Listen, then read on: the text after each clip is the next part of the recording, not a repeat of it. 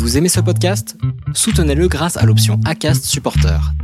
C'est vous qui choisissez combien vous donnez et à quelle fréquence. Cliquez simplement sur le lien dans la description du podcast pour le soutenir dès à présent.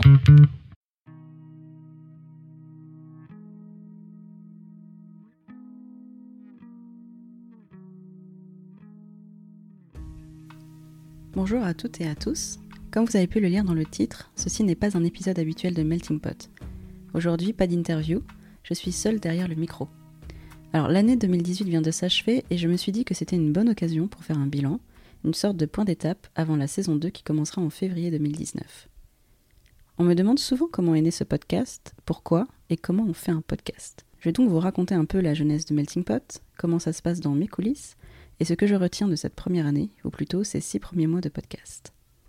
Alors tout d'abord, pourquoi est-ce que j'ai lancé Melting Pot?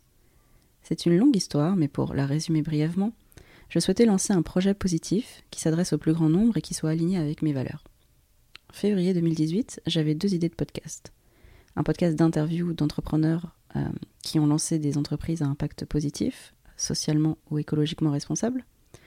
Euh, mais j'ai vite abandonné cette idée parce que d'autres podcasts se lançaient sur le sujet, avec succès, et je sentais surtout que le second sujet me tenait plus à cœur. Le deuxième sujet était un projet de podcast d'interview aussi, mais euh, d'interview de migrants, donc de Syriens, d'Afghans, Maliens, Érythréens, toutes ces populations qui viennent aujourd'hui en France dans des conditions souvent compliquées.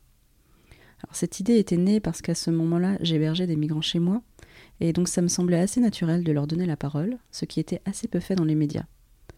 Finalement, ce projet euh, a évolué, il s'est transformé en projet d'interviewer des Français issus de l'immigration, parce que mon but initial, c'était vraiment d'ouvrir aux différences culturelles, sociales et à la tolérance.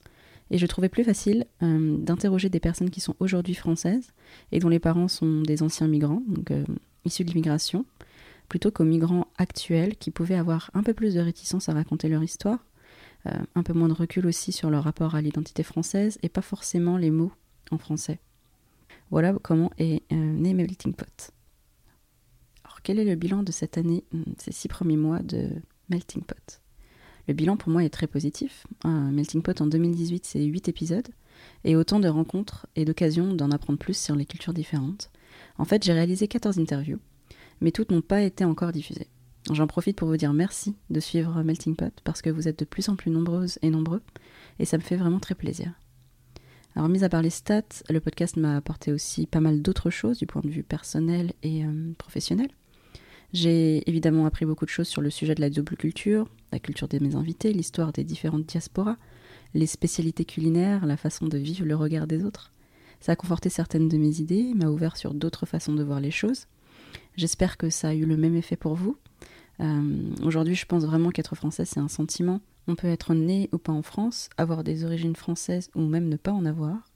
Mais être français, c'est vraiment un sentiment d'appartenance à une culture et avoir une deuxième, voire une troisième culture, ça peut être compliqué, mais c'est toujours une richesse, même si on ne s'en rend pas forcément compte tout de suite, et même si c'est parfois difficile à gérer au quotidien. Alors on n'a pas fait le tour de la question, loin de là. Il y a encore beaucoup de sujets à aborder, et c'est ça qui rend le projet si excitant. Sur le plan professionnel, ou plutôt technique, sachez que si vous voulez lancer un podcast, c'est possible, parce que si je l'ai fait, vous pouvez le faire.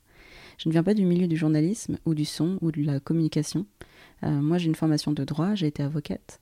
Donc euh, la prise de son, l'art de l'interview, le montage, le mixage, la diffusion, la communication, tout ça c'était un monde complètement inconnu. Euh, j'apprends toujours d'ailleurs. Mais vous pouvez le faire et apprendre sur le tas. Comme je l'ai fait, vous pouvez acheter un micro-cravate, le brancher à votre téléphone et enregistrer sur une application dictaphone gratuite. Ensuite, vous montez l'enregistrement sur un logiciel aussi gratuit, c'est la plus cheap des façons de faire. Mais c'est ce que j'ai fait pendant six mois. En 2019, ce sera un peu différent. Mon melting pot va évoluer.